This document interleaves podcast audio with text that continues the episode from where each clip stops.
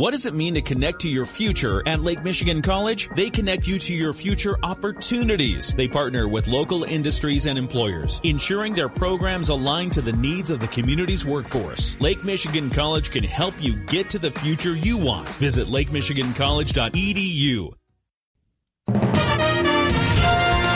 WSJM News Now. This is the 5 o'clock news block on News Talk Sports 94.9 WSJM. Brought to you by Special Light in Decatur and Benton Harbor. There's a good chance you've walked through a Special Light door when you go to a local restaurant, school, store, or plant. In the newsroom, I'm Andrew Green. Two children are dead following an early morning fire in Benton Harbor today. The Benton Harbor Department of Public Safety says firefighters were dispatched to the blaze at a home at Britain in Columbus about 3:40 a.m. with a report of people trapped inside. They arrived to find 3 adults and 4 children had already escaped. Firefighters went to work on the flames and found two deceased children inside the home. The victims were aged 3 and 4. Several of the individuals who escaped the fire were treated for injuries at Corewell Health South. The cause of the fire is under investigation, and autopsies on the two children are planned at Western Michigan University. Their names have not yet been released. The home was a total loss. The alleged victim in the criminal sexual conduct case against former Lakeshore Public Schools teacher Perry Hepler is a minor. Berrien County jail records show Hepler was arrested this week on four charges. They are one count of first degree criminal sexual conduct with a person under the age of 13 and three counts of second degree criminal sexual conduct with a person under 13. Hepler was a second grade teacher for Lakeshore, although the school district says it does not believe the charges were related to the school. Hepler resigned when the allegations were made. He was arrested Tuesday and will be back in court March 8th. Congressman Bill Huizenga would support a ban on TikTok.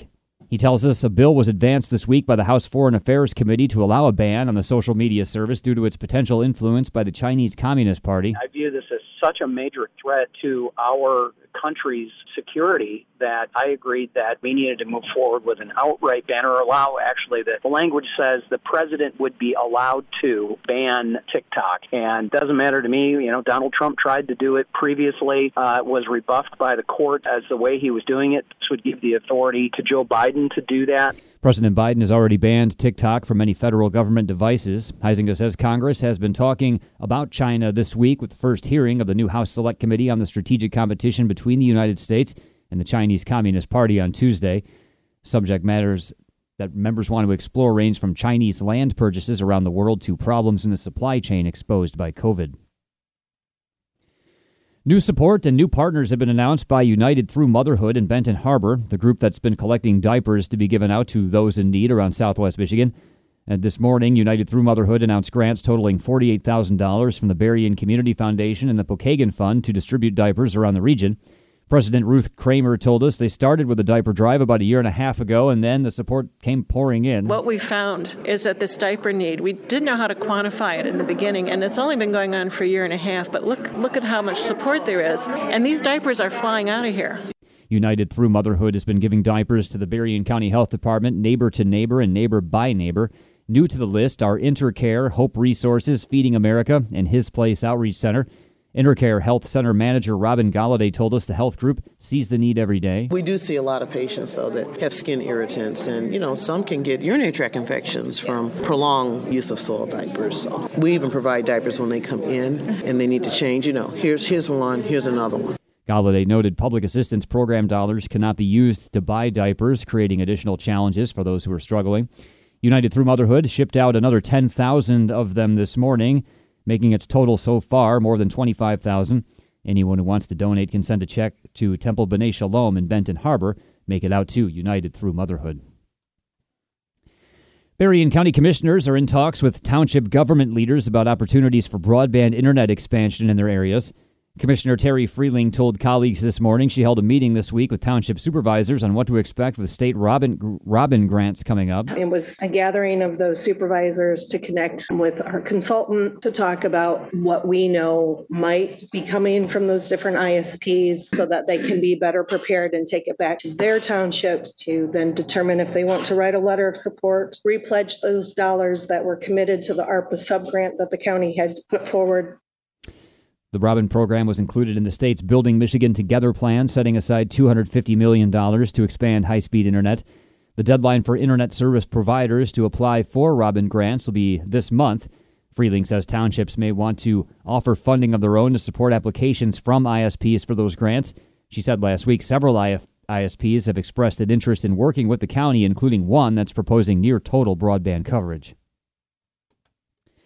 A survey from AAA finds 68% of drivers are afraid of riding in a self driving vehicle.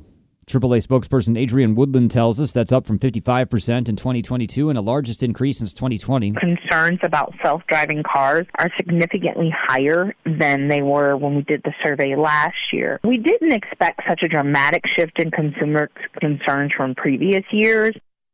Woodland says the funny thing is that actual self driving cars do not exist. What we found with our survey is that nearly one in 10 drivers believe they can buy a vehicle that drives itself while they sleep, and that is not true. Woodland says recent high profile crashes involving cars with some driver assist features may be contributing to the fear of such technology. AAA believes it's important to educate drivers about the usefulness of assistance technology while making sure they know they can't rely only on technology when behind the wheel. Dozens of St. Joseph storefronts are getting ready to come alive next weekend. The annual March Mannequins event returns to the downtown area Friday, March 10th, with the theme of board games. Danielle Crevier with St. Joe Today tells us there will be 34 different windows, and every business at the market will have be a different room on the Clue board game. She told us more about what to expect for March Mannequins. A lot of the classics, you know, like Monopoly, Clue. Clue is what first one to go. Candyland was second. We've got, I think the most interesting, the most unique one is probably Wingspan. It's a beautiful game, so that'll be really exciting to yeah. see. And someone's doing the mystery dating game, which I thought was fun. Community members and volunteers will be posing in storefront windows from 7 to 8:30 p.m. next Friday, and visitors will be able to vote for their favorites through Sunday night at the St. Joe Today website. Meanwhile, the relatively new business in St. Joe We'll be joining forces with St. Joseph today to host the first ever Spring Artisan Fair next weekend. Union and Social, an event venue around the corner from Silver Harbor Brewing, will host dozens of regional artisan vendors next Saturday from 11 a.m. to 4 p.m.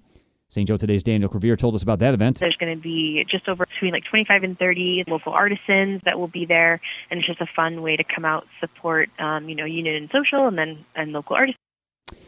Participating artisans include Bake Effect, Embolden Candle, M&J Creations, The Lonely Labrador, and many more.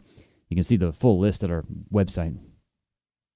WSJM News Now continues with your Bloomberg report.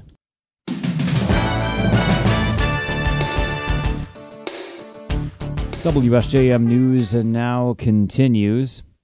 Brought to you by Imperial Furniture in Dowagiac, where furniture shopping is fun. The CEO of Norfolk Southern is scheduled to be on Capitol Hill next week to talk about the massive train derailment in East Palestine, Ohio, that dumped toxic chemicals into the community. The hearing with the Senate Environment and Public Works Committee follows a bipartisan push between lawmakers on enacting better safety standards for freight trains. More from ABC's Rachel Scott on the proposed legislation. It would enhance safety precautions for trains carrying hazardous material, like requiring that wheels be scanned for heat every 10 miles, mandate a two person crew, authorize $27 million for research on safety improvements, and increase fines for those who break the rules. It's unclear when exactly this will come up for a vote, but there is a growing number of Democrats and Republicans who say they support this, and the White House is making it clear that the president is behind it as well. The Justice Department says former President Donald Trump can be sued by injured Capitol police officers and Democratic lawmakers over the January 6th insurrection at the U.S. Capitol. The department's position that Trump was not immune from such lawsuits was laid out in a filing before a federal appeals court released today. The brief was filed by lawmakers in the Justice Department's Civil Division and has no bearing on a separate criminal investigation by a department special counsel into whether Trump can be criminally charged over efforts to undo the results of the 2020 presidential election ahead of the Capitol riot. A Pennsylvania man arrested for putting an explosive into his checked luggage appeared in court today. ABC's Aaron Katersky has more. Mark Muffley mouthed, No, I'm not, after a prosecutor told the judge he represented a danger to the community. The judge appeared to agree with the government and ordered Muffley detained. He's charged with possession of an explosive in an airport after the FBI said agents found an explosive in his suitcase. The defense said it was nothing but a firework, and prosecutors didn't necessarily disagree, but said it still posed a threat to the aircraft and to passengers. When Muffley was paged over the airport intercom, he called his girlfriend to pick him up and once in the car, prosecutors said he changed his telephone number. Aaron Katersky, ABC News, New York. Family members are awaiting the results of DNA testing to identify victims of a train crash that killed nearly 60 people in Greece. Workers, meanwhile, went on strike today, saying the rail system is outdated, underfunded, and dangerous. The government has blamed human error, and a railway official was charged with manslaughter. Meanwhile, emergency crews inched through the mangled remains of passenger carriages in their search for the dead. The collision of a passenger train and a freight train late on Tuesday was the country's deadliest rail crash ever. The U.S. House Ethics Committee has voted to establish an investigative subcommittee to probe allegations made against Republican Congressman George Santos. More from ABC's Elizabeth Schulze. This is the embattled congressman from New York who's facing all sorts of allegations of fraud. He has been accused of lying on multiple fronts. We know that he has fabricated large parts of his resume, his education, his work experience, other parts of his background. So this was a unanimous vote by this uh, committee in the House to establish a subcommittee. They make a point of saying just because there will be an investigation does not mean that he's guilty. But of course, this does escalate the, the questions into Santos among many of the questions that we've already seen. The judge has turned disgraced South Carolina attorney Alex Murdaugh's fate over to the, to the jury in his double murder trial. Deliberations began uh, today after a defense lawyer for Alex Murdaugh said in closing arguments the state agents were so determined to convict him of murder in the killings of his wife and son they lied about or misrepresented the evidence. The attorney Jim Griffin said investigators focused solely on Murdaugh and conducted the investigation so poorly any evidence pointing to someone else was never gathered. Griffin says they didn't look for fingerprints or shoe prints or possible DNA on Maggie or Paul Murdaugh's clothing. The operators of a chain of New England addiction treatment centers are charged with a scheme to defraud millions from Medicaid and Medicare for services not rendered. More from ABC's Dave Packer. Michael Breyer of Massachusetts and Miak Bruning of Rhode Island accused of scamming the federal government out of millions. U.S. Attorney in Rhode Island Zachary Cunha is saying that the two led a scheme while operating Recovery Connection Centers of America to bill Medicare and Medicaid millions for treatments that either never happened or sessions that were far shorter than claimed. And by billing for so many therapy sessions in one day that it would have been physically impossible for a provider to have conducted the sessions. Breyer has been charged with healthcare fraud, aggravated identity theft, money laundering, and obstruction. Dave Packer, ABC News. The Environmental Protection Agency is expected to propose restrictions on harmful forever chemicals in drinking water after finding they're dangerous in amounts so small as to be undetectable. But experts say removing them will cost billions, a burden that'll fall hardest on small communities with few resources. Concerned about the chemical's ability to weaken children's immune systems, the EPA said last year that PFAS could cause harm at levels, quote, much lower than previously understood. The expected announcement is intended to address the growing gap between the health science and regulation. And the CDC has issued a new report on the dangers of contamination when it comes to feeding newborns. More from Brian Clark. The CDC examined two babies hospitalized for meningitis over the last two years. One died, the other recovered after three weeks of antibiotics. Both tested positive for Cronobacter sakazakii. The CDC linked one case to formula, but since a sealed version of that same formula did not have the bacteria, a dirty scoop or utensil likely caused the contamination. The other was linked to a contaminated breast pump. The CDC says all infant feeding items should be cleaned regularly. Brian Clark, ABC News. WSJM News now continues with your weather forecast.